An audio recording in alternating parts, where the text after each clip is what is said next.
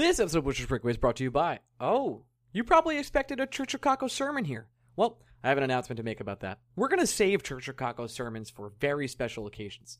Eh, maybe not very special, but special occasions. When something happens uh, to the New York Rangers or Mr. Kakko himself, the Lord and Savior, praise be, uh, we will be doing some something then. But for right now, we're going to actually just go back to our regular scheduled programming and have some praise be talk throughout the podcast itself. Welcome to the Summer of Nonsense. The podcast is supported by our Patreon subscribers, as always. If you want to go become a Patreon subscriber today, we've redone all of our bonuses. We have a lot more to offer now. Um, you can check it out at patreon.com slash breakaway. We go over all the new bonuses and all the new changes that have happened at the end of today's show. So if you're interested in any of that, just stick or stick around. If not, we've got uh, our good friend Vince from USA Today, who is a new beat writer for the New York Rangers. He comes on to talk about the Rangers offseason. Greg and I dabble in some arbitration stuff and a pretty big show. We have also a, a Pale Dragon who writes for the Cannon, covers CBJ, comes on and talks about sort of the devastation that's gone through Columbus this year. So, uh, as always, reach out to us, tell us you hate us or you love us, and uh, let's get to the show.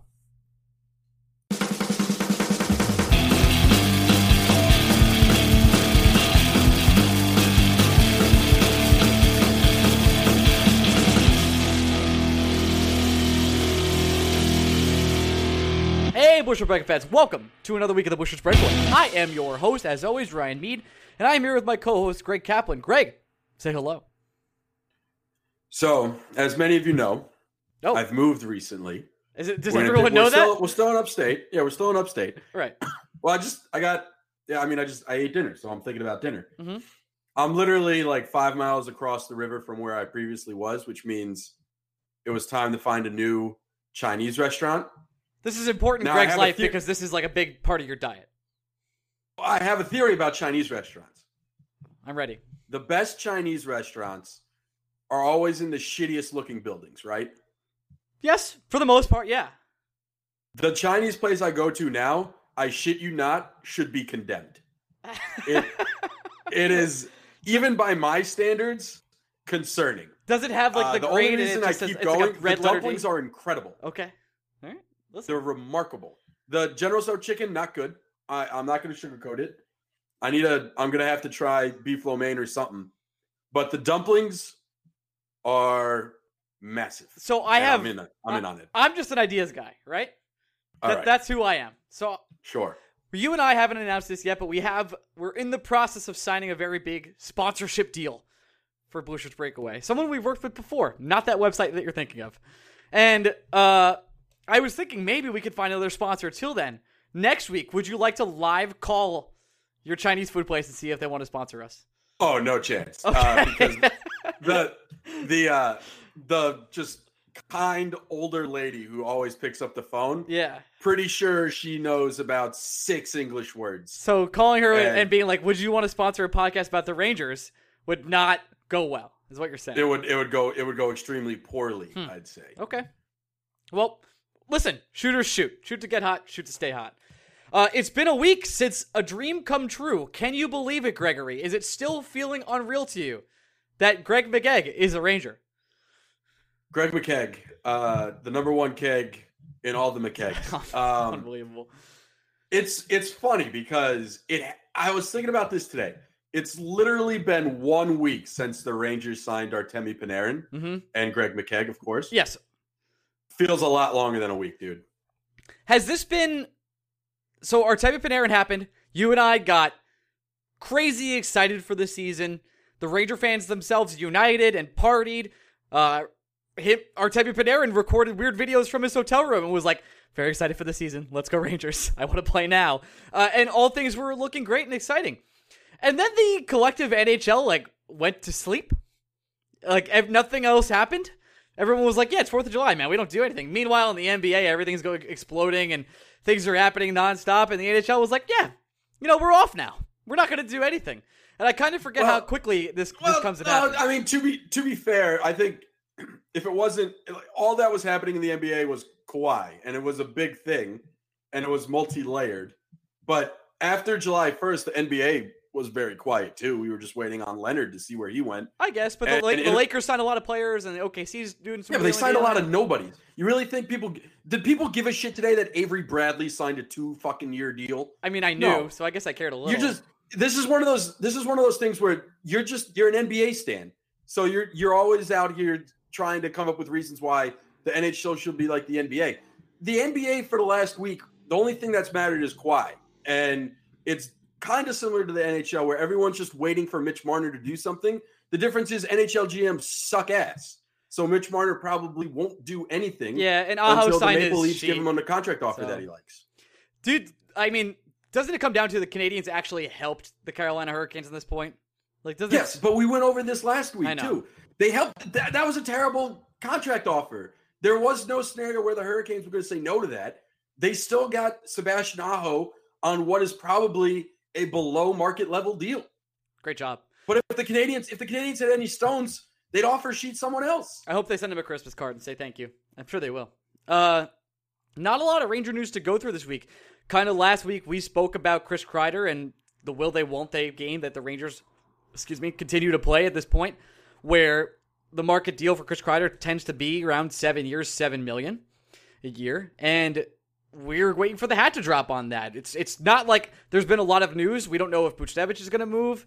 We don't know if he's going to end up signing a bridge deal. All that really happened this week was that Jacob Trouba and, and Pavel Buchnevich went to arbitration. Something I've still been trying to figure out a little bit. But apparently, since they go to arbitration, you get a second buyout window, which is like between July 4th and August 3rd or something. Uh, not July 4th, July 20th and August 3rd. And it three days after that, you get a, a second chance to buy out players. Did I say that correctly? Well, they didn't go to arbitration. They filed for Filed arbitration, for arbitration. no different than yeah. The Rangers haven't actually gone to arbitration with anyone since I believe it was Nick Zherdev in like 2009. A long, long time ago. something a very long time ago. Um, yeah, but just a player filing for arbitration triggers a second buyout window for the Rangers that'll come in August. And it might be important, might not be important. We don't know. There's a lot of things that happen between now and then.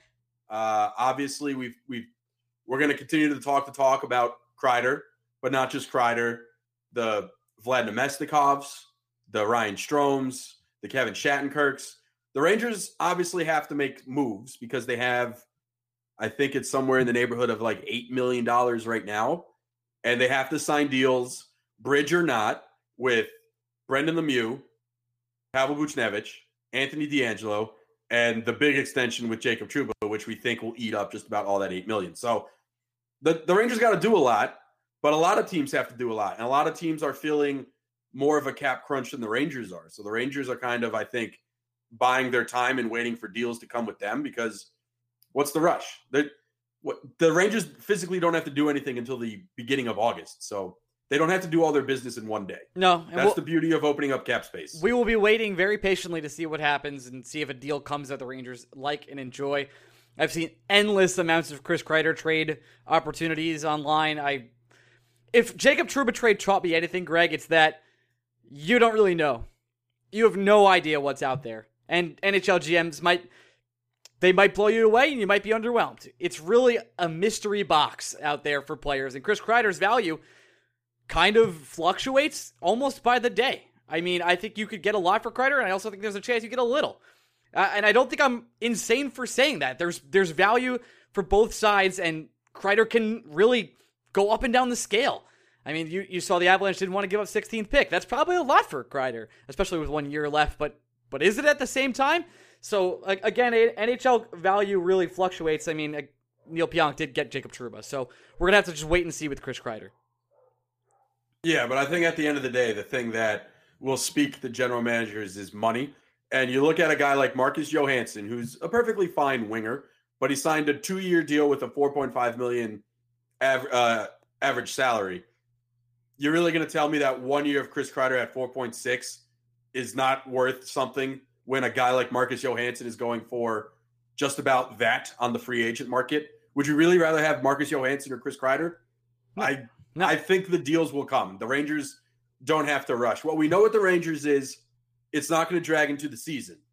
It's going to be the Rangers will make their decision before camp opens. And if Chris Kreider is a Ranger when camp opens, I think they're going to work out a long term deal. And that's it. I don't think the Rangers will let this bleed into the season. They've said so uh, themselves. They've basically put themselves in the situation where they have to decide what they want to do long term. They don't they didn't give themselves much of a choice. Hmm. Yeah, it, it is like a situation where you're going to be playing the waiting game. And this is when summer nonsense comes for us, right? We have a lot of new listeners, and this is the period of time when we don't have a lot of news to go by. So we'll be having two guests today um, uh, Mr. Dragon, who's been on the show before, who refuses to uh, tell us his name after many times. He covers the Columbus Blue Jackets. And then Vince, God, his last name is so Italian. I'm going to wait to pronounce it when he gets on. Uh, he just started writing for USA Today, covering the Rangers. He's a beat writer for them. So uh, we're gonna have two guests today. That should be pretty fun to go over uh, how the Blue Jacket fans are feeling about losing their goalie and All Star player. That's a yikes. And also uh, someone who's going to be covering the team all this season. That's very exciting for both of us. I kind of wanted to take this time, but before Vince comes on, uh, to ask you some little bit, little bit of weird questions that I know the answer to, but I just want to ask anyway. You ready? What weird questions? Yeah, questions that like are, are a little uh, Ranger questions that have kind of been on the top of my mind. And I know Right. I, I actually know the answers to some of your questions, but I'm going to ask them anyway. Here we go. Is Mika Zibanejad the captain next year, and does it matter? Does it matter? No. Is he? No. Okay. Is anybody the captain, or are we sticking with Marc Staal with double A? Just just kind of the A, but also a C, a little bit. I have a feeling the Rangers won't name a new captain until Marc Staal retires. That's probably an honorable thing. Does It feels like a long time though because it's two more years. I don't know. I maybe they have a captain this year. I I just I don't I don't know yet. I don't think so. does Greg McKegg make opening day roster Mm, as a fourth line fourth liner? I'm gonna say. All right. Well, let's do this. Mhm. Uh, the Rangers down the middle will probably be Zibanejad, Chytil, Andersson, Howden. There's something I want to talk about with Vince about this, so I'm going to tease that right now. He has uh, in one of his articles, he has another player playing center, and I'm very curious about it.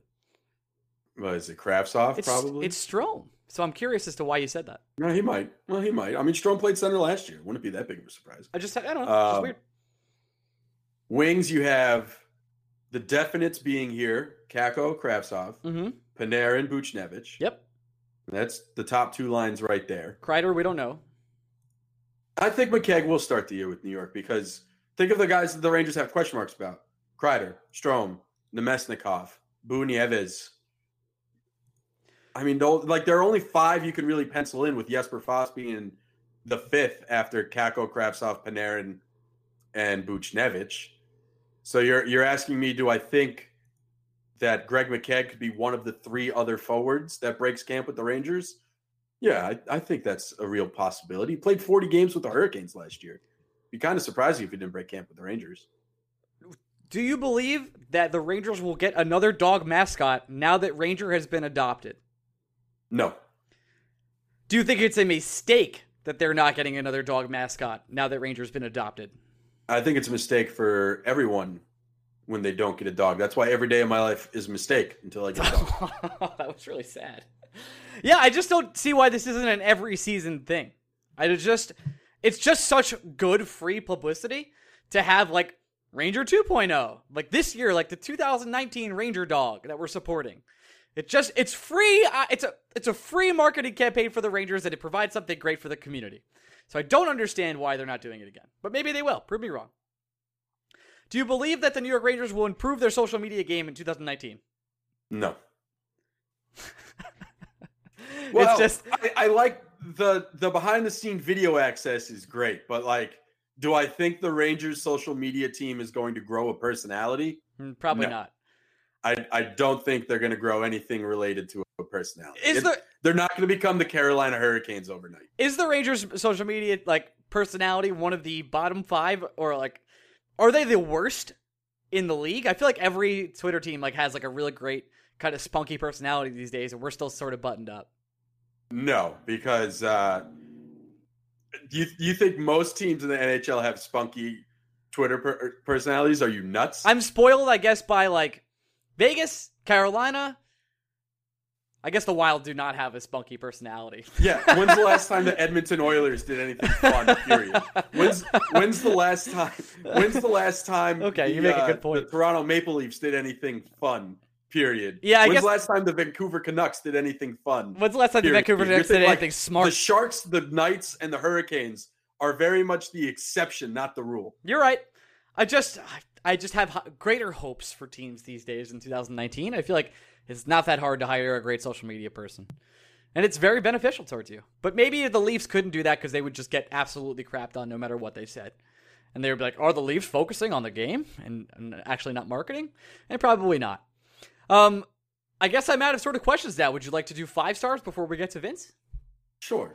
Okay, as you guys know, listening to the show many of years, or if you're a new listener, we do a segment every week called Five Star Questions. If you want to leave a five star question, you can go to iTunes today, type in New York Rangers or Blue Shirts Breakaway. We will come right up, and you can type leave a five star review and a question for us, and we will answer it on the show. One of the first questions I have this week, five star questions from K- uh, QWERBJK. Kakko, welcome the Those- bread man. What was that? Those are definitely letters. That's all I was going to say. I wasn't going to try and pronounce it. Or Querbachika. Yep, nice.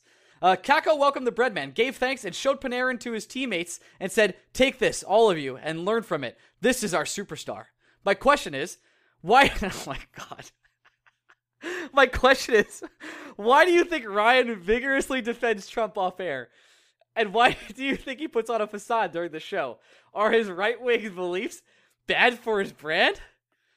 Um, well, I just I, we've been doing this podcast for almost four years now, and if people haven't learned that you're just a huge piece of shit by now, yeah. I don't think they're gonna they're not gonna learn it overnight. Oh. Um, I will say though, like now that I are we gonna I uh, all right, hand up. Yep. Uh, Greg, I don't know if you know this. Me, hi, Yep. I'm Greg. Yep. Uh, Jewish, did not grow up going to church, so I don't know the proper term for this.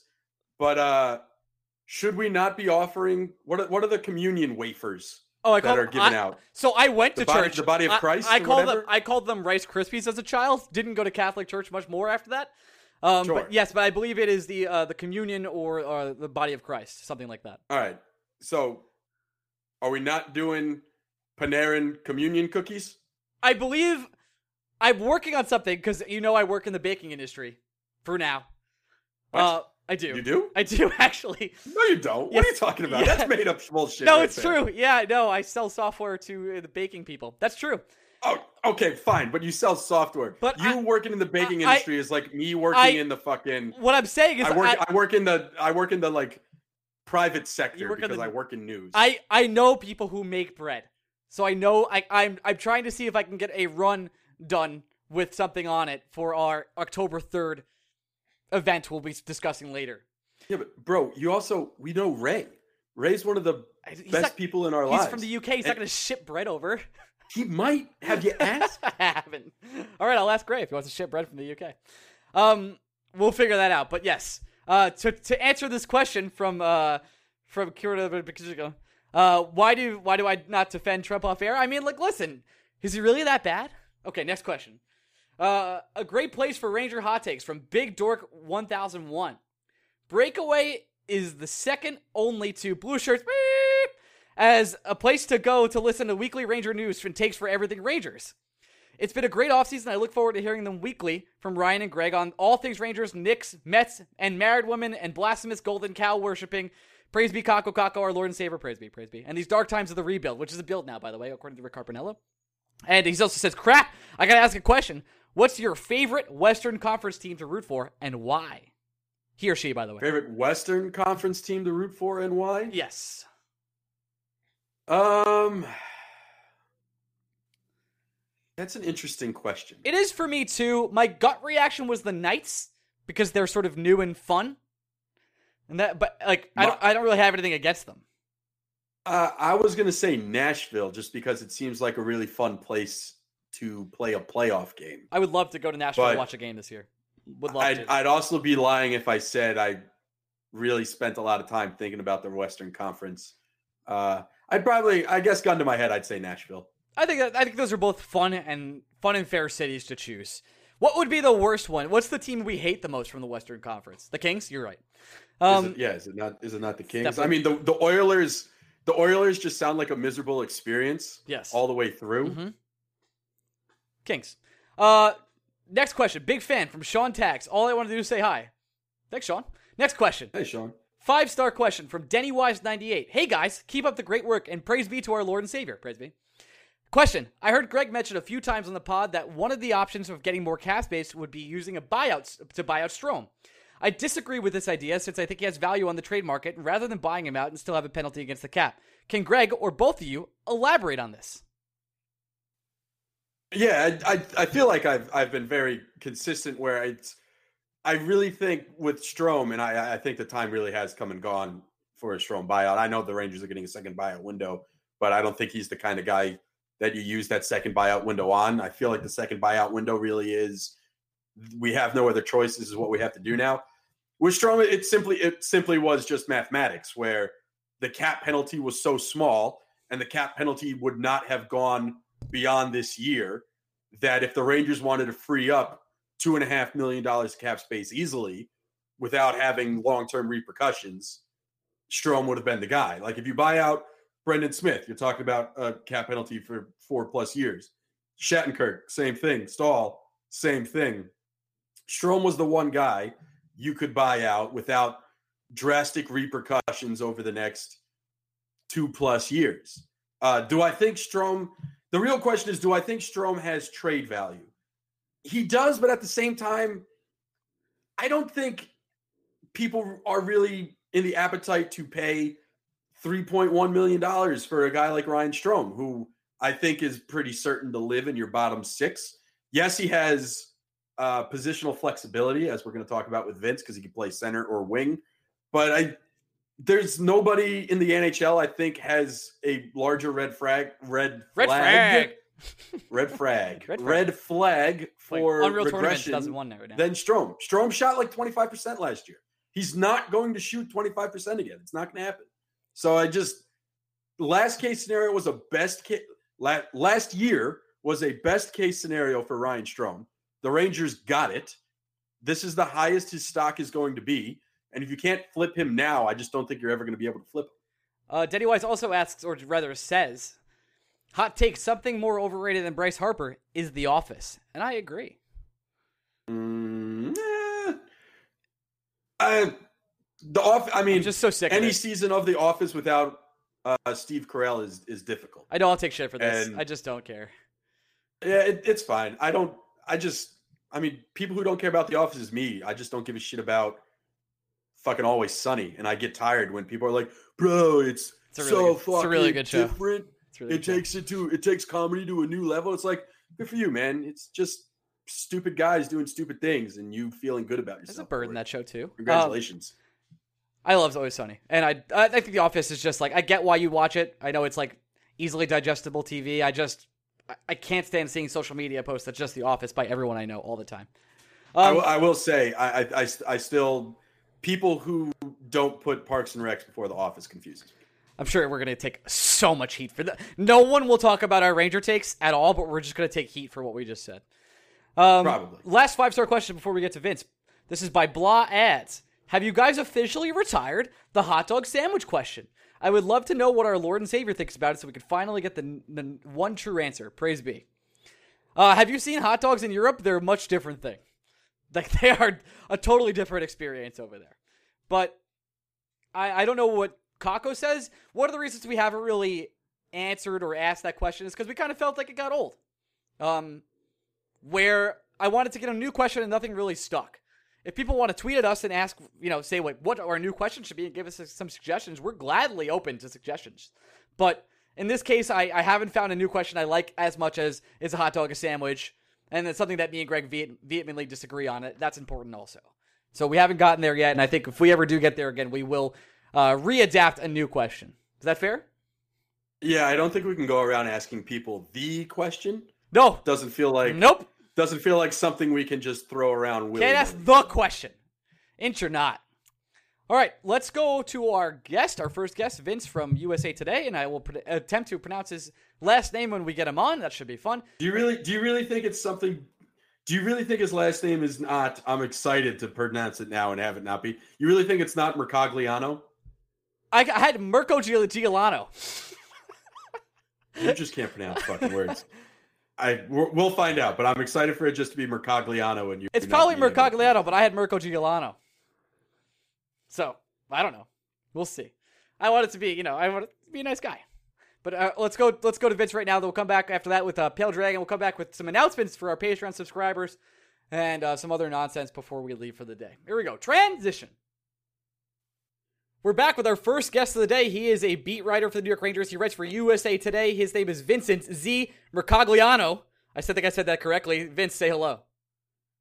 Yeah, hey, how's it going, guys? You nailed that one. Did I took some practice beforehand? I really messed it up before, but I'm really glad to have you on the Blue Shirts Breakaway. We've kind of you've been tagging us a lot to to promo your articles, and I appreciate that. What's it like having such Yeah, great well- supporters like us? It, it's it's been it's been a huge help so far. I've been getting to know all the different bloggers and podcasters, and uh, there's a network of really passionate people out there when it comes to the Rangers. So I'm kind of feeling out the waters right now, and and trying to see, you know, who who's going to like me, who's going to hate me. Hopefully, a little bit of both. Well, I'm I'm, ha- I'm Well, very happy to have you least- on. We're just we're just happy, Vince. We're just happy to be your first. That's all we really wanted to be. Just wanted to be your first man. Yeah, a, a couple a couple people have asked, but I mean, I've done a few little radio things, but this is the first podcast, so I'm excited for uh, the chance to chat with you guys a little bit. Wow, getting reached out to the millennials. Really appreciate it. Uh, so my next my next question is a really important one to me. It's something I think about constantly when I think about you. Who made your banner on Twitter? Because it's your face two times, and then you have your own face in your profile picture. And it's really just like a close up of your very beautiful face, like multiple times. It's almost like an artistic piece that seems like satire, but isn't at the same time. So what what was Well, your idea also, from there's that? There's also Madison Square Garden in there. I, I see that, and and the city behind you. It's it's a really like it's a mural to you, and I, I need to get one for myself. So what was the idea behind that? You want me to talk to the marketing people for you? Please, could I have could I talk to your marketing people to have one made up of me because it's really Yeah. If you haven't looked at it, I will retweet it tomorrow. Just the picture, it's phenomenal. I, I'd like to take credit for it, but I just went where they told me to go, and then one day I was in the office and they were like, "Hey, look at this." So it was, I, I thought it was pretty cool too. But It's uh, uh, yeah, I really had very little to do with it. it's unintentionally the best thing I've ever seen. All right. Uh, my last question regarding that's totally non-Rangers related is how did you kind of get into the the beat writer position for the Rangers? Because it's sort of hard to get a media pass. Not that I've tried or anything. uh, it's been a little bit of a winding road. Um, I have written about pretty much any sport you can name in the last 10 years. Uh, I was with the Journal News, lohud.com for over nine years. Most of that was spent reporting on like local high school sports. That's kind of how I got into this in the first place. Uh, I did do quite a bit of baseball. I was, you know, involved with our Yankees coverage for about five years or so. Um, and the last two years, I had been working as our, I guess you could call it sports editor, but it was kind of a quasi hybrid role where I was managing the staff, but I was also writing and picking my spots and working on big projects. Um, and I'd always been interested if the right opportunity came around to write about certain teams. The Rangers were the hockey team that I followed most closely my whole life. Um, and when they came to me and, and asked me if I'd be interested, it, it was one of those things where I felt like if I didn't take a crack at it, I would always wonder what if.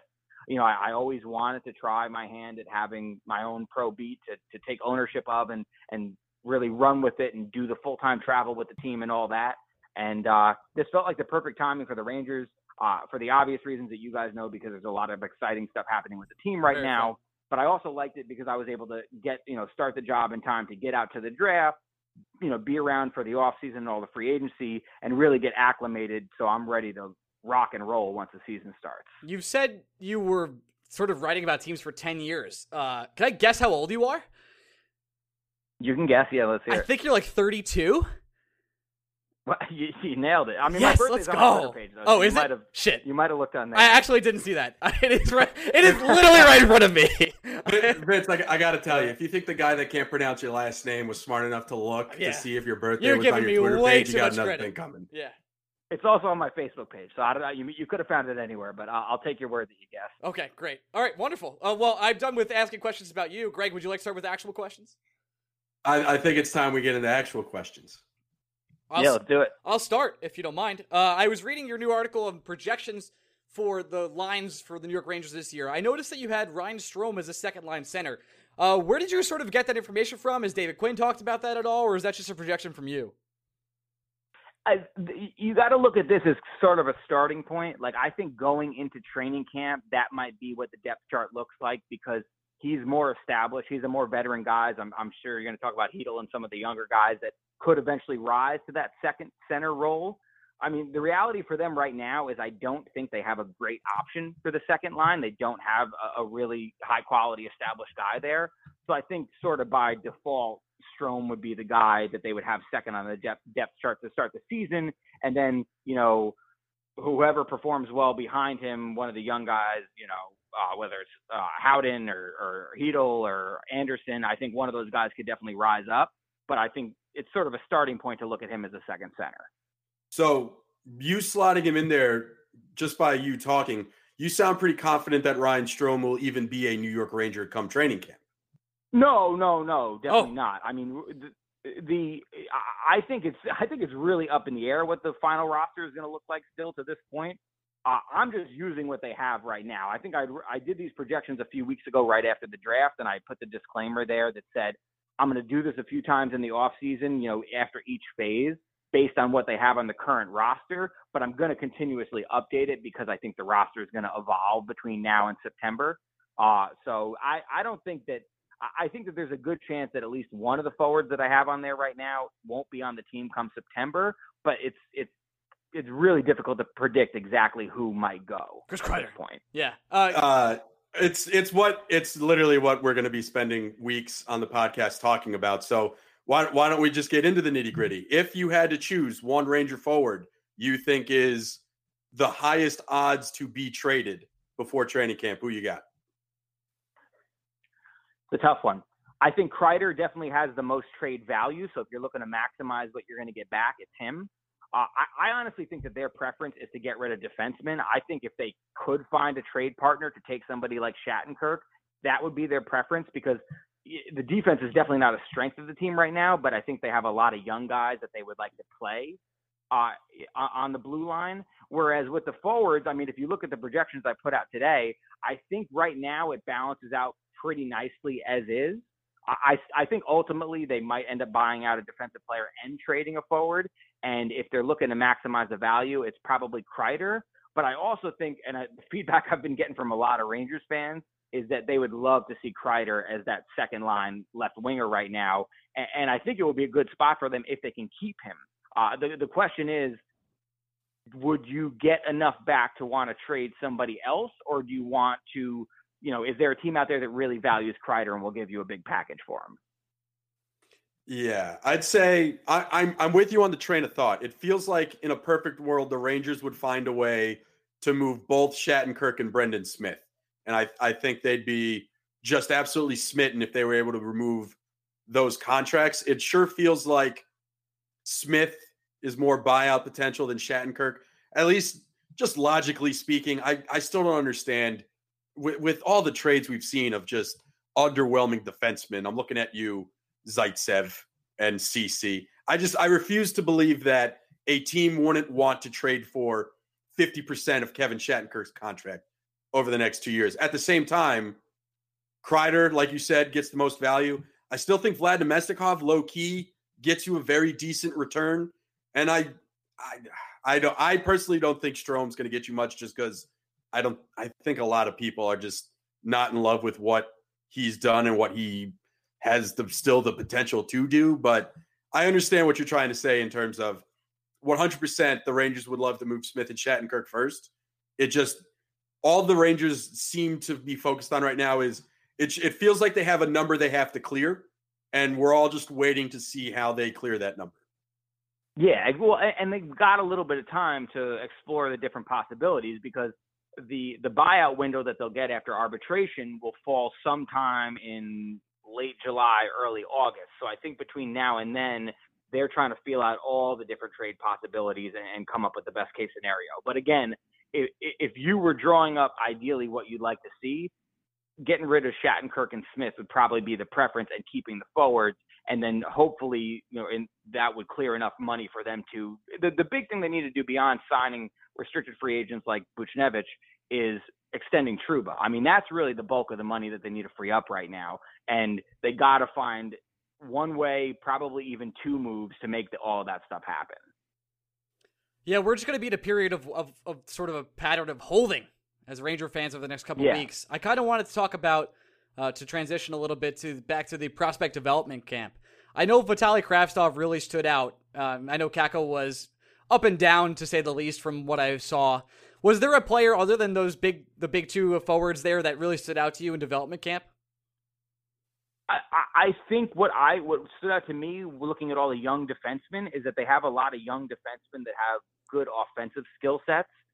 Uh, this there's a big caveat here. David Quinn, when we spoke to him last week, made it very clear that you can't take too much away from development camp. He called it summer league hockey. You know, it's not very physical. There's not a lot of defense played you know, some of the highlight type plays that, that ended up making their way all over the internet were like three on three scenarios. Mm-hmm. Um, so it, it, it's not like it, it's hard to come away with a huge judgment and say definitively that this guy's going to be better than this guy. I thought that Kravtsov was definitely the, the best player on the ice, but he had an advantage over Kakko. Kakko's been dealing with all this draft stuff for all the last, you know, however many weeks he said he hadn't played since the World, so he hadn't even been on the ice for about a month when he stepped onto the Stanford ice at uh, development camp last week. Whereas Kravtsov has been in the states for like two months. You know, he was out in Colorado training with other NHL players, so he was kind of gearing up to put out a good performance at that camp.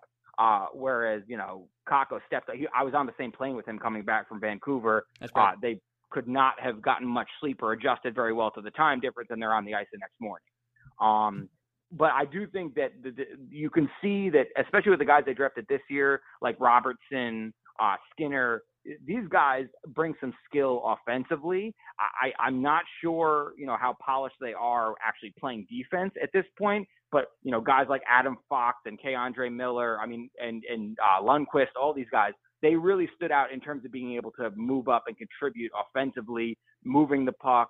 Uh, a lot of these guys can shoot. Uh, I definitely thought that you could see that they're moving in the direction with the young defensemen to have guys that can, you know, contribute on the power play and contribute offensively. Is there well, K'Andre Miller is has grown like three inches somehow. He's like six five and a giant. He's huge. Yeah, um, he's, yeah, he's huge. Would you say he Even has skates, the highest potential of of anyone on the defensive side? I think he's the guy they're most excited about right now. I mean, obviously the guy from development camp that they're expecting to contribute right away is Fox. Um, but Miller, I mean, with his size and his skating ability and, and his ability, I mean, he, he, called him. He said he likes to think of himself as a as a fourth forward. Um, and you know, he had a phenomenal freshman season at Wisconsin. So I think the sky is the limit for him just because of the sheer physicality and size that he brings. Um, so yeah, I think defensively, from the prospects that we saw at camp, he's probably got the highest ceiling. But you know, you you got to consider Adam Fox right there as well. I just have him pegged as future captain, like automatically. His attitude just reads captain to me. So I'm just trying to call my shot now, super early, so I can brag that I was right many years before. He's really well spoken. He was very. I mean, we, I spoke to him twice uh, during the week, and he he he really seems to have a good head on his shoulders. And, and one thing that I think you know people don't talk about a lot, but I find it to to show a bit about the character of the guy is that he talked a lot about how much it means to him to go back to Wisconsin, how much he loves playing with those guys, how much it's important for him to be a part of that team, and how much he wants to you know be on winning teams there. So I think just seeing that the guy loves hockey, he loves, you know, the camaraderie with his teammates, that it's important for him to go back to school and kind of finish what he started, or at least, you know, put another year into it. Uh, I think that that shows that he's a guy that's very committed. Um, and, and, he was, you know, again, said all the right things during the interview. So he, he's definitely a guy who I think, uh, from a character standpoint, stood out. I wonder how much of K'Andre saying, because I know he picked up the injury towards the end of his freshman year I wonder how much of that is playing into him wanting to go back to Wisconsin just to almost, I like you said, just finish everything he started. Yeah, I actually, I, I very pointedly asked him, "Do you have a time frame for when you think you will be NHL ready?" And he was like, "Oh, you know, I don't want to put a time on it. When when when it's the right time, I think I'll know." Um, I kind of got the sense that he was saying he doesn't think he's ready to to step in and play at a really high level at the level that he'd like to play quite yet he wants to polish off his game a little bit more. So I mean, it could be as simple as that. Honestly, him going back to Wisconsin right now is a it, it helps the Rangers more than anything. They have they almost have too many young guys where they need to get all of them significant playing time. So it's it's I've I've always I've said this a couple times on the pod. It, one of the underrated storylines of this entire offseason going into training camp is how are the Rangers going to find time for all these kids in Hartford? It's not like you can't play you can't play Rykov, Lindgren, uh, Day, Crawley, Radish. Um, the, all they can't play equal minutes. So one of the and it, it- this is something we can ask you because you're around the team obviously a lot more than we are. It it feels like Only like a the little. big domino that needs to fall is what we've talked about, which is the Rangers freeing up salary cap space. The second big domino is we're still waiting on a Hartford staff, and I, I that's something Davidson has said he wants to be a big focus of in his administration. Do you have any read on the Rangers figuring out Hartford? Are they any closer to it?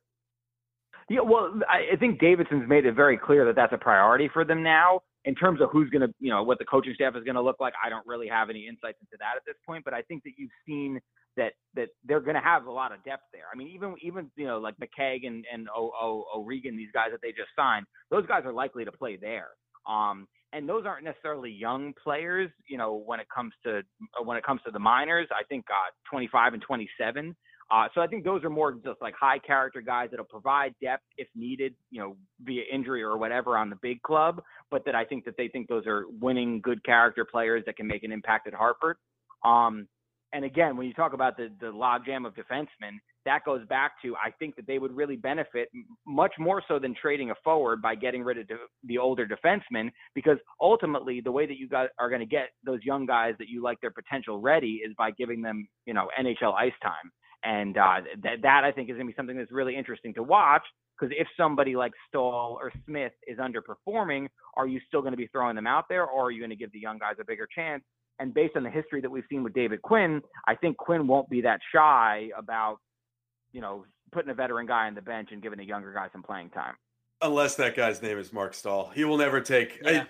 It what what whichever. yeah, he, this he might isn't be your captain this. year. Vince, I know you're new here, so uh, Well, it's but it's it's something Vince that we've talked about on the pod, and I'm sure you've experienced as well. I really Marc Staal feels like an exception to the if a veteran is underperforming, the Rangers will bench him rule because I it really does feel like the coaching staff looks at Marc Staal as their coach on the ice. Like they see him Yeah, less I as a think he's probably going to be their captain this year. I, I, I just don't think they're going to put the C on him. I just think they're going to do the other. They're not going to name a captain and just give him like the elevated A. Yeah, it's possible. that's kind of where, where it- we're at with that. Yeah, it Quinn never hesitated to bench the Shattenkirks, the Namestnikovs at the beginning of the year, even Pionk at the beginning of the year. Obviously, DeAngelo, Buchnevich, Heedle. He he's really not afraid to use the press box to his um, advantage. It just Marc Staal is the exception, and it, it really the only way I can describe it is he's got to be viewed as like the coach on the ice. It's the only thing I can come to terms with. Yeah. Well, guys, I might. Oh, wait, hold on. Let me just let me just check something here. Oh, Are we breaking news? People are pe- people are tweet. The Rangers have not sent anything yet, so I don't want to say anything official. But I'm getting some Twitter activity. Oh, Um, live on Blue Shirts Breakaway Yeah. with Vince from USA but I don't want to say I don't want to say anything till I confirm anything because this is just somebody tweeting at me. Well, so everyone else out, out there listening right now, thanks for listening to the podcast, there's something has happened. is it? Uh, is- I'll say it for you. Is it the uh, Namestnikov possible trade? That is again. This is just a Tentative- Twitter person. Tentative Twitter person trading. Yeah, yeah. I, I, I think I think it's just a, a, a Twitter guy speculating. See, this is these are this is kind of what you have to sort through. I, I my mentions have been crazy every day, which I love because it's just I, I you know I love the the kind of the banter and the projections and the you're wrong about this or you know I I, I think that deba- debating about sports is what makes it fun. But you got to be careful when you get these mentions and you're not sure what the sourcing is. Sometimes I, I had one good source this whole year. It's I, I called it out and that was it. I had the VC news early. That's all I'll say. Um, I wanted to ask you real quick about, I guess the the most exciting thing that's happened so far, Artemi Panarin. Um, how informed were you that were the Rangers? When did they know they had him? Like what? What at what point that day were they like, yeah, we got him? I, I fully believe that Jeff Gorton, w- when he said uh, on a conference call that night that they did not know until shortly after noon. Um, the rumor, I mean, the rumors were all over the place. I'm not going to lie to you like I had any inside information on that. I knew that they had a real shot. I knew that they wanted him. I had asked a couple of people in the organization you know, about what was going on with him earlier in the day, and and you know they they were pretty cryptic about it, and I think it's because they didn't know. What they were very clear about was if we go after him, it's because that we think that he fits in with this rebuild and he's a big part of our future. Not, it's not just a win now move. They did not like the narrative that you know going after him was a win now move, and you can understand he's 27, he's young enough to where you know he'll be in his prime for a significant amount of time. That when the guys like Kakko and Kravtsov are entering their prime, that that he'll still be a high performing player. Um, I knew they wanted him. I knew that they were not they were not in a position to go crazy and get into the like 13 million a year, uh, you know, uh, type of salary range. Um, but I really think that that they were they were hoping that he was lured to come to the Rangers because he really wanted to be a Ranger. But I think that they knew that they weren't going to be the team that was offering him the biggest contract. Obviously, the Blue Jackets offered him the biggest contract from the reporting that we've seen because they had that eight-year, ninety-six million dollar deal. But I, I wrote early in the week, I think they have a real shot but I don't, you know, I, I they're all the national reporters are saying that the front runners are the Panthers or the Islanders. Um, so I didn't really know, obviously, until it was announced officially. And then I will say that over the course of the morning, though, you kind of felt the tide turning. You felt like there was a real possibility. And the only other hint, which seemed like something you didn't want to look too deep into, but the fact that he was all over Instagram the weekend before, like clearly spending the weekend in New York, made you think like, hmm, is he trying to see what it feels like to to party in New York for a weekend? Um, so that was like that was you know those couple hints were like the only little things that made me think that it was uh, becoming a stronger possibility. But I, I really don't think that even the Rangers themselves knew until they got the call shortly after noon uh, on that Monday saying that that he was going to take their offer. Reportedly, his wife had a big part to play in his final decision. Did you hear any of that? No, okay. no. Uh, but I, I, I definitely got the impression, especially just from the limited conversation that he had with reporters when I was at MSG last week, that that he loves the feeling of being in New York. And JD stressed that as well. That you know Panarin always made it clear to him that that he liked the idea of the big city. You know Davidson talked about Panarin would ask him when they were in Columbus about what was it like playing playing in MSG all the time. He brought up Mark Messier. Um, so I think he was somewhat familiar with the aura and the history of the Rangers. And I think that, I mean, this is pure speculation, but I think that him spending time in New York in the days leading up to free agency might have been kind of cementing in his head that this is a place I want to live. This is a place that would be really cool to be a star in. Uh, and yeah, I think was, he, was... he he seems to have that desire to like want to play on the big stage, want to sh- try to shine his brightest, and and he feels like, or he he he has a good sense that he can become a bigger star and have a bigger impact here in New York than he would in Columbus or even Long Island. Or even Sunrise, Florida. Yeah, I love. yeah, I love just Sunrise, Florida. I love just dragging my feelings about Sunrise, Florida up anytime anyone's like, "Oh, you'd be able to do anything in Panthers." Yeah, no, no, no, no, no. Nobody does shit in Sunrise, Florida, but retire. That's how you do it. So I just anytime a Panther fan would slide in my mentions, I they Apparently, they have a really nice mall, from what I understand, but it wasn't enough to get Panarin. So, what are you going to do? I have never been there, but I will let you guys know after I make my first trip this season. Wonderful. Oh, I, have I've been there. Uh, not looking to go back anytime soon. I'm good. so, do we cover yeah, everything? By the way, today? it looks like this Namestnikov stuff is not uh, not not real. Yeah, I also looked carry, into ca- it. Carry on. Carry on. Twitter mentions and fake NHL accounts win again. Um, either this guy that either this guy oh, either that or this guy that follows me that has like eight followers has some crazy inside sources. I love when the guys like that have like eight followers that tweet six things are right like randomly and they're like, "See, I got it." Like, yeah, you guessed like the logical conclusion that the rest of us guessed also. Thanks, congratulations. Yeah. Um, anything else we want to cover with Vince today, Greg? Well, I guess Vince, uh, now would be the best time as ever to give your hottest rest of the off-season take. What do you think? What's the one thing none of us are talking about that you think has a real possibility of happening? Uh, you guys are talking about everything. That's a hard. That's a hard question. I've seen I've seen people speculating about all kinds of crazy stuff. I will say that I think that the people that want Lundqvist gone uh, are are not going to get what they want. Yeah, uh, those people don't deserve to get what they want, so we're good. yeah, yeah. I mean, I, I, I think that the the, the organization, the, the ideal situation for for the team is that he plays well and is able to go out gracefully, they're able to get a good feel for Georgiev and Shesterkin and decide which one of them is their future, and then they can work to trade the other one. I mean, that that's obviously what the what the organization wants. You know, it, it's kind of like when when the Yankees had Derek Jeter and he was aging out. You know, you, you're not going to kick a guy like that out the door. Um, obviously, Jeter had a lot of rings. Uh, Lundqvist doesn't have that, but I, I think that if it comes down to it, if he isn't playing well, then they'll cross that bridge when they get to it. But they're going to give him every opportunity to be the starter and and move, move ahead this season, as far as you know everything that I can tell.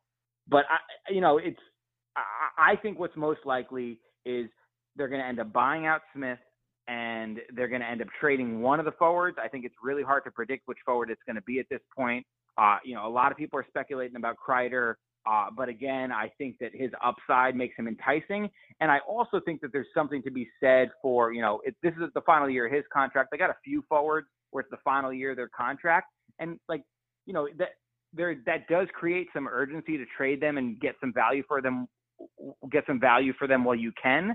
But at the same time, they might be very motivated to go out there and have a great year. Um, and, and then you can kind of see, you know, who plays well and determine if you want to extend whoever it might be, whether it's Kreider or somebody else, uh, and, and kind of take it from there. So the, the the forward trade thing I think is the most difficult to predict which guy it's going to be right now. The Georgiev and Igor storyline will be one of the most intriguing of the entire season. I'm really curious to see how that plays out, but we'll cross that bridge when we get to it. I kind of wanted to uh, invite a comp, uh, well, extend a competition to you. Right now, we have an official beat writer of the Shirts Breakaway. His name's Rick Carpiniello. We kind of confronted him and stalked him, and then asked him if he hated us, and then we became best friends. Now, listen, you have big footsteps to fill, but I think you could do it. I think you could become the official beat writer of the podcast, but there's a lot going on. I, we're off to a good start here. I love Carpy. I worked with Carpy for years. I, I don't know if I could ever take Carpy's place for anything. Oh, um, I'm trying to start Radio to, Wars, Vince. To, sorry, I'm trying to start a radio war, Vince. Relax, it's you media. Want me to go after Brooks or somebody else? well, Brooks doesn't exactly love us either. So, but Rick, Rick is our guy. We love him dearly.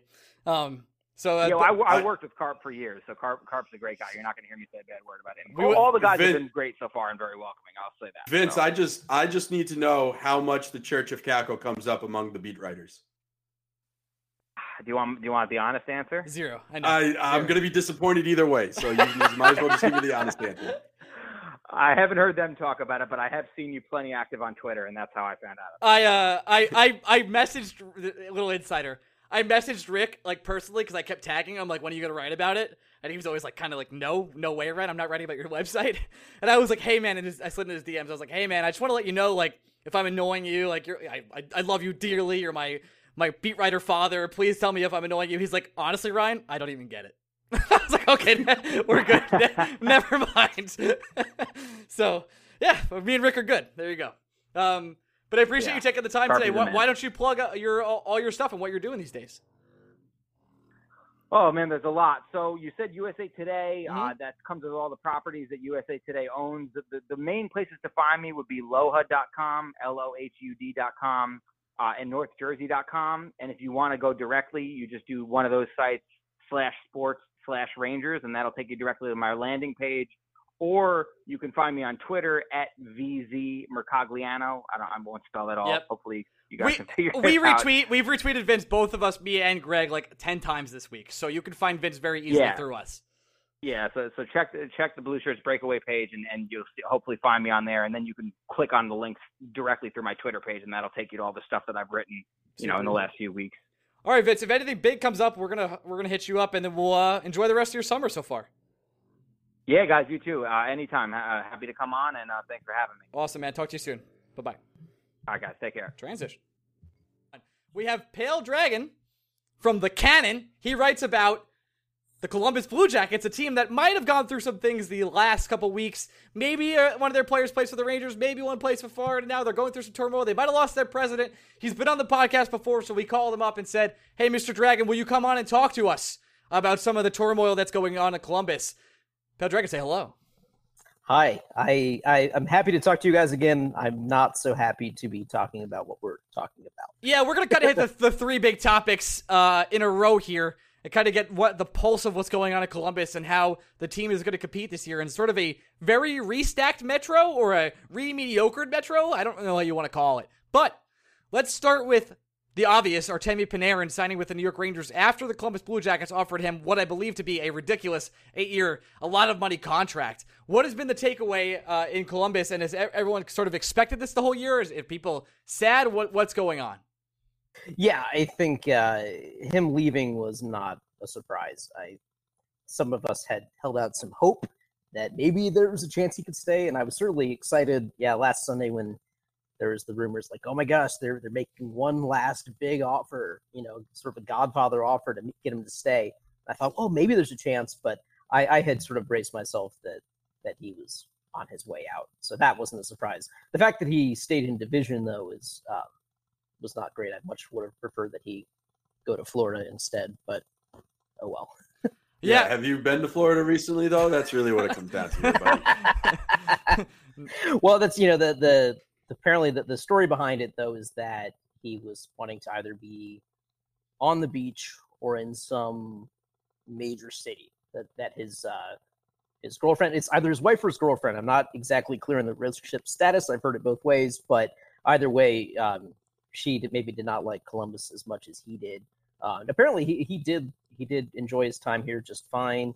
Um he liked that people sort of left him alone and he could you know live downtown and walk his dog along the river and you know he was fine with all that but but she wanted someplace different and you know i i can't fault them for that. He, um, he plays hockey in new york so people will also be leaving him alone. Like no one will have any idea who he is if he has a hat and sunglasses on so uh, uh, I, I guess what it comes down to pale dragon the big overarching question i have for you was it all worth it yeah, and, and if you ask uh, a few different CBJ fans, you might get different answers to that. Uh, I believe that yes, absolutely, it was worth it. Um, I mean, when we acquired him, the the price wasn't too high. We you know swapped out Brandon Saad for him, and he was a much much better player for us than Brandon Saad was. And Brandon Saad was a good player for us, but Panarin was a was a game changer. Um, and I think Jarmo Kekalainen knew what he was getting into in getting a guy that was signed for only two more years as opposed to four more years.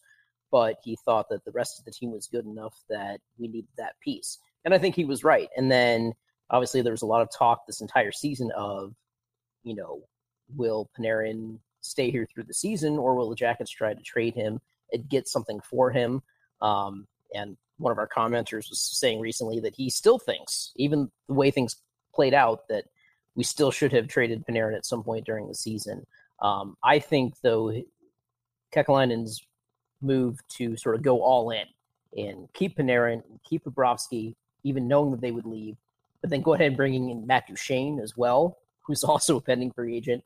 Uh, I like the move. I like that it showed that he was being aggressive, that he had a good team here. Let's not just kick the can down the road and pick up some draft picks and oh, we'll be good in two years. Like no, the time was now. Let's go for it. And you know, it. It. I think it did pay off. Uh, we got the the first series win in franchise history, which may not sound like a lot to you guys, fans of an original six team. But dude, we us, won like one cup. Relax. Like we, we, it's not like we've done a lot since '94. Okay. We've got we've got we've got some we have got some cups and, and, got to a conference final. Have been very sad and miserable and lost to puck luck and the Kings. Fuck that. Sorry, I got angry.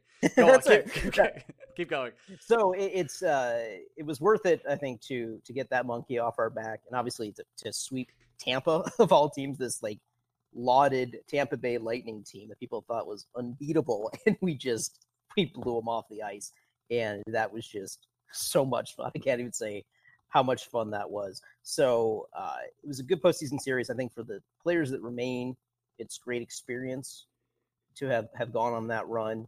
Um, so we have to sort of reload a bit, but um, yeah, I don't I don't fault Jarmo for the moves that he made. So you're good. You're good with keeping. You're not just you're not just good with keeping Panarin and Bobrovsky. You're good with the pushing all the chips all in. Absolutely. Yeah. Yeah. Honestly, and it, it's hard for me to say this because as a uh, as a New York Met fan, I probably will never know what success truly is. Um, I I like it. it's different, right? I think Right. it's one thing that kind of I don't want to get lost in the shuffle, and I'm hoping it doesn't because we literally just saw the Toronto Raptors live out the perfect all-in trade chip trade, right? Right. They had no idea if Kawhi was going to stay beyond the one year. They knew that if they had a healthy Kawhi Leonard, they'd be one of the best teams in the NBA, and they knew that that was the kind of guy they would need to not just contend for a championship, but possibly bring one home, and it worked. So it's it's it's finally nice to see a, a team like the Raptors and a team like the Blue Jackets not just push all in, but get rewarded for it. Like, yes, the Blue Jackets, it they won like a twenty dollar hand as opposed to the Raptors taking home the nine point six million dollar World Series of Poker Grand Prize. But they still it, it mattered something. So it's Yeah. it's nice to hear Blue Jacket fans, even with all the, the shit that you guys have been eating, and you have been eating shit. Duchene left, Panarin left, Bobrovsky Oh left. my god. It sounds like. Dzingel isn't I'm coming sorry. back. Uh, but hey, if you guys want Adam McQuaid back, you can get him.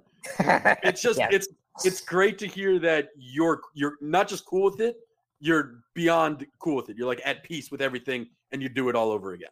Yeah, and, and I saw you know reactions from around the league, like at the deadline and in the playoffs. Uh, people sort of admired what Jarmo did and were hopeful that it sets a precedent in the future of other GMs might be similarly aggressive at the deadline. Now, the Jackets kind of went on a skid after the deadline, and it looks like they made they were close to missing the playoffs, which would have been disastrous, and also would have then I think spooked other GMs for making those same kind of moves. But maybe next year we'll see more teams be aggressive, and and I'd like to see maybe we have more teams hold on to their pending free agents, take a shot.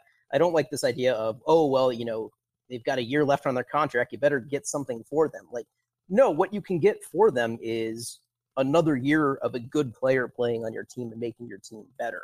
You know that's that's not nothing. I understand the logic on trading them, but if you're a team that's good enough to compete, then keep a guy that helps you compete.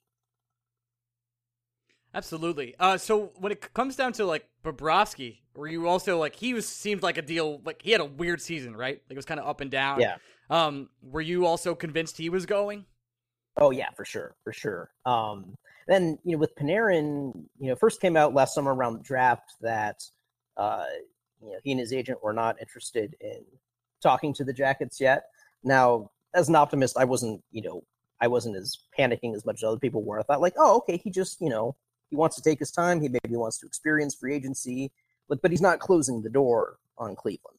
You Yeah. know, I'm, Um, I'm gonna I'm gonna just to cut you off. I'll Yeah. apologize for that one because we had Portsline on the podcast around uh, the first week of June, and Portsline was the first. That's the first time I ever heard someone say that Panarin openly wanted to play in New York as soon as he hit free agency. And I think Ryan and I both had a stroke. As Yeah. soon as It was unbelievable. It. it. was the best moment of our podcast history. we broke legit news. Right.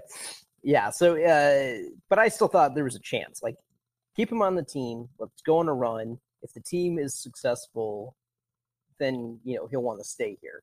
But Bobrovsky kind of surprised everyone, and he showed up at the start of camp, and he just he looked pissed off, and he gave this this press conference that looked like his grandmother had died, like, and it was like, whoa, how did how did things get so bad here? But that looked like a guy like, oh, he's he is checked out, he is done here.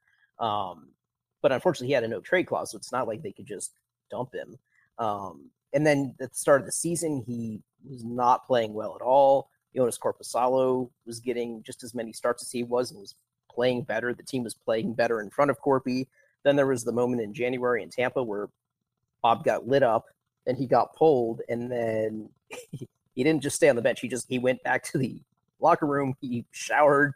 It was and he just left the game altogether, and uh, that was not a bad thing. But I guess after that, the team had to kind of come to Jesus talk, and I think everyone agreed to just all right, let's set this aside, let's get through the season, and then and then move on. So. Um, it sounds like he was mad that the organization had put some blame on him for his playoff failures, which I understand his dissatisfaction, but I also feel like he deserved a lot of criticism because he was not good enough in a lot of those playoff runs. He was finally at peak Bob form this postseason, which was great to see, but also kind of sad. Like, oh, that's that's all we get. Um, so that's too bad. But that's yeah, we had a feeling that uh, he was the free agent that was most likely to leave. There was no chance of keeping him. Panarin, we thought, okay, he seems to like it here. He seems to like the team. You know, maybe he'll stick around. Um, and then Duchene, we also thought seemed to really, really like his time here. Um, so we thought, well, even if the Russians are gone, maybe you know Duchene gives us a better chance of at least keeping someone. But alas, Uh, my last Well, look, sor- we we can all we can all take solace in the fact that the Montreal Canadiens thought they were going to get both Aho and Duchene and got neither. So life life life is still good. Oh, yeah. um, I guess uh, unless Ryan's got a another question, I was going to go big picture, Ryan. If was- you want me to ask, that's it. where I was going. So you go. I was just. Where do we go from here, Pale Dragon? What's next for the Columbus Blue Jackets? Yeah, well, i- i- it's I'm not feeling all doom and gloom about it. Um, now I'm always sort of a more optimistic fan anyway, but um, the cupboard isn't bare in Columbus. This is still a very strong core of a roster. It's still a very young roster. Um, so I, they're not going to be pushovers next year. Now, are they a playoff team? That's maybe pushing it. It certainly doesn't help that so many teams in the division had gotten better. Um, certainly, uh, you guys have gotten much, much better. I, from an objective standpoint, I love what the Rangers have done this offseason as a division rival. I hate what the Rangers have done this offseason. I'm into it. Uh, you've just gotten stronger everywhere. Um, so I think certainly you're one of the teams to beat. I think Washington's probably still good enough. Um, I think Carolina and the Islanders are going to regress a little bit. Pittsburgh is showing some age, and I don't think that Kessel move is going to help them.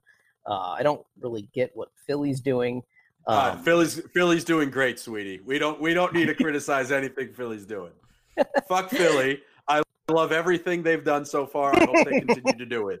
well, sure, but I just yeah, I, I just don't don't entirely get it. But I think it could be very much a uh, and, and New Jersey that has definitely gotten better. Um, Well, So I first, think first they- overall they- picks will do that. You know. yeah, and getting Subban I think was a, was a good pick there. Is is it enough to make them really a threat? I still don't love their defense or, or goaltending, but um, they certainly should be better than, than they were last year. So I think it could be maybe like a five way battle for third place in one of the wild card spots. Maybe I, I, it seems like a pretty wide open division, which is Yeah, I ju- I it- which is exciting. It should be a lot of fun hockey. Yeah. It's also going to be incredibly stressful as a fan. I just I think the thing everyone forgets about with the Blue Jackets is all of a sudden, you know, Panarin and Bob are gone, but it's like Cam Atkinson, Seth Jones, Pierre Luc Dubois. Like there's still a lot of fucking talent on that team. yeah, The there was not a bad by any stretch of the Oh imagination. no, no, and uh, um, Dimitri Filipovic at ESPN uh, had an article breaking down the Metro Division and what they'd done, and he had a stat there that I loved, which was that um, it's something I even I didn't expect as a guy who watched the team. But uh, five players that are coming back were in the top 80 in the league in five on five goal scoring. So it was uh, Atkinson, Dubois, Josh Anderson, Oliver Bjorkstrand, and Nick Foligno all those guys were in the top 80 in the league in goals scored at five on five. So it's like there are still guys in the team that can score. Uh, we added Gustav Nyquist, uh, and that was definitely my top free agent target uh, if we had to go outside to get someone. And so I think he doesn't replace Panarin. He doesn't, you know, he's not as good as Panarin, but he he makes it hurt a little bit less. He's a good player. He's a legitimate top line left wing for us. And then uh, they're betting on youth. Um, there are some really intriguing prospects that we've got coming up. Um, guys that Jarmo Kekalainen had actually admitted by name at the deadline. Teams asked about these three players, and we said no. So it was Liam Foudy, Alexandre Texier, and Emil Bemstrom. Uh, Texier actually came over to North America late in the season and got to play the last two games of the regular season and then in the playoffs with the Jackets and actually contributed. He scored a couple goals in game four against Tampa. Um, so he's a really exciting prospect. He needs to strengthen up a bit. He got pushed over by, by Boston, but he's intriguing. Uh, Emil Bemstrom uh, led the Swedish league in goals scored as a 19 year old. And if you look at the list of uh, guys who, who accomplished that, uh, it includes like uh, Peter Forsberg is one of them. Uh, Elias Pettersson was one of them. Like there are some guys that went on to NHL success. So Uh, if you look at the videos of him, he has an Ovechkin like shot.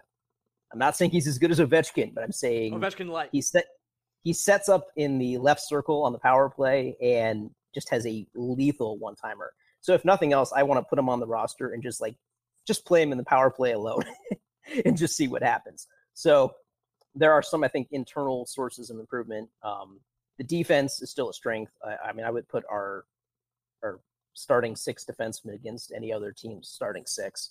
Um, the first pair is fantastic, obviously. Uh, Markus Nutivaara, David Savard, a really solid second pair. Ryan Murray had a career season until he got hurt, which is unfortunately the story of Ryan Murray's career. He's always hurt. I don't know if he'll stay healthy, but if he does, he's great. Um, goalie is obviously a question mark because you're replacing a two-time Vezina winner. Uh, but the team seems pretty high on uh, Elvis Merzlikins, who's a Latvian goaltender who's been playing in Switzerland. What a name. Um, yeah, it's a great name. Uh, and he seems like, uh, from the interviews I've seen, he's a little bit of a character. He's maybe a little bit like uh, Ilya Bryzgalov, So uh, that could be entertaining at least. So it, it's a big question mark there in goalie. Obviously, if you have shaky goaltending, can really torpedo a season. But if either he or Joonas Korpisalo is um, at least average, I, I think this can be a, a team that does make the playoffs still. So things aren't all that bad, despite all the horrible things that happened. Is what you're saying? Too, too, too long didn't listen to this at all. That's what you said. yeah, no, it, it's. I mean, it, it's. I'm not gonna. I don't want to sugarcoat it entirely that and say that things were were good. Like, right, no, they're not it clearly. Really, it it really sucks to lose some elite players, and there's going to take a little bit of a step back. But long term, I think the team still finds still has a lot of good young talent to build around, and you know, and it, and they're not done yet. You know, people were upset about like, oh, look at these guys they've lost, and you know, what is what is Jarmo doing? But you know, he's not done painting this picture. Like, there's still off season left. There's time to make trades. Um, they're in contention at the deadline, he can make another move then. Like, this is not necessarily what the team's going to look like at the end of next season. You know, we just we don't know yet. Um, but I wrote an article about this last week where I don't think that it's not like he's putting Right. you know all of the hopes on any single player. He has options at every position, so we don't need every prospect to pan out. We just need a few of this group to pan out. So only one of Elvis or Korpi at goalie, or just one of Bemstrom or Texier to be our like second line left wing. Like that's all we're we're looking for. All right. Well, it sounds like things are okay in Columbus, despite all the the travesty.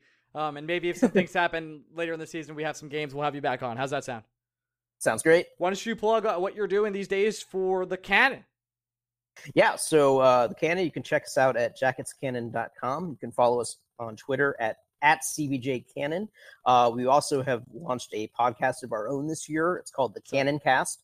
So you can find that wherever you find podcasts. Uh, the episode that they did last week, I was not on it last week, so it was better for it. Uh, but the episode they did last week about free agency was fantastic. So Yep. They they like- they invited both of us on, but we said no politely. So so yeah, if you if you like hockey podcasts, check out the Cannon Cast. all right, man. Thanks so much for coming on. We'll talk to you soon, PD. All right, talk to you later. Bye. Hey, we're back. A little bit of nonsense at the end with Greg and I. Um, as you guys know, there's been a it's been a pretty big month for Blue Shirts Breakaway. That's fair to say, Greg. Right? We've had our biggest episodes ever. Um, we hit top 100 on the iTunes chart multiple times. Kaapo Kakko came. Artemi Panarin came. Church of Kakko became a thing. Praise be our Lord and Savior. We did sermons on the podcast, and now we're making one more announcement. We kind of talked about this in the opening of the show, um, but well, not the the actual opening, sort of the ad section, and then not the actual other other opening. But we've redone our Patreon subscription.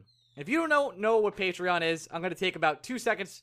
Ah, that's a lie. A little bit more than two seconds to talk about it with you. Uh, it's a way you can support us and the podcast itself. We have a way you you get like some sort of perks and rewards for supporting us. Uh, so, for example, for one of our higher level tiers, twenty five dollars a month tier, you become a backbone supporter of our podcast. We mention your name like this, Gregory. Every single week, you know who we're going to thank on this podcast? Uh, I do. We're gonna thank Tori from Manhattan. Seriously though, I want to give a shout out if Tori's listening. Tori is the most OG supporter, or one of the most OG supporters of Blue Shirts Breakaway. She has been around since the start. We started Patreon. and she is killing it from day one. We also are going to give a shout out to Mike Smith and Sean Taggart because they are seriously, and Sean Taggart writes for us, a backbone of Blue Breakaway. But I want to talk to you about all the things we're going to be doing for Blue Breakaway. And if you're interested in any of it and helping us out, this is a seriously no pressure situation. It just helps Greg and I run the podcast and get to do all these weird projects we do, like Church of Kakko and trains and all these other live shows and events we're going to be doing throughout the years. As you know, we kind of stick to our word and try and do really cool and fun stuff. Like for right now, let's go through the tiers real quick. We have the deluxe Discord Power Play Club. You get for a dollar a month, you get access to our Discord and we get our love and affection. Seriously. You can tag us, you can add us, Greg and I will respond to you. You have the Leech Flex Item tier. Instead of the $1 tier, we have the $2 tier. Did you think you were too good to be part of the $1 tier? Good news. We got the $2 tier. Um, we have the Tanner Glass Heart and Grit Club for $5 a more. We're going to start doing this, I believe, this month um, by the end of July. If not, we're going to start in August, where we're going to have a special extra bonus nonsense episode. People are setting off fireworks, by the way. It's July 4th is over. Um, we're gonna have an extra bonus bonus podcast every single month, strictly nonsense, no real Ranger talk. We might have guests on, we might do fun interviews, but it's gonna be a, if you guys like the podcast, you like me and Greg, the five dollar a month club, the Tanner Glass Tanner Glass Heart and Grit Club. We're gonna give you we're gonna send stickers to your door every couple months, and we're gonna be access to bonus episodes every month. And we're also gonna do a we've done this before, but we're gonna start redoing it. And we're gonna do a quarterly board meeting via our Discord. So we're gonna have uh if you're part of the five dollar club or more, you're going to be able to join our board meetings where you can tell us ideas or things we could be do we should be doing. You guys are investing in us, and we want you to be part of it. Um, just to keep this going, we have the Ultimate Nonsense Club where we send you a T-shirt. Last year we actually sent out the Christmas sweaters, which cost us a pretty penny, but it was so worth it. They were awesome. We're sending out this year the Kaapo Kakko T-shirt.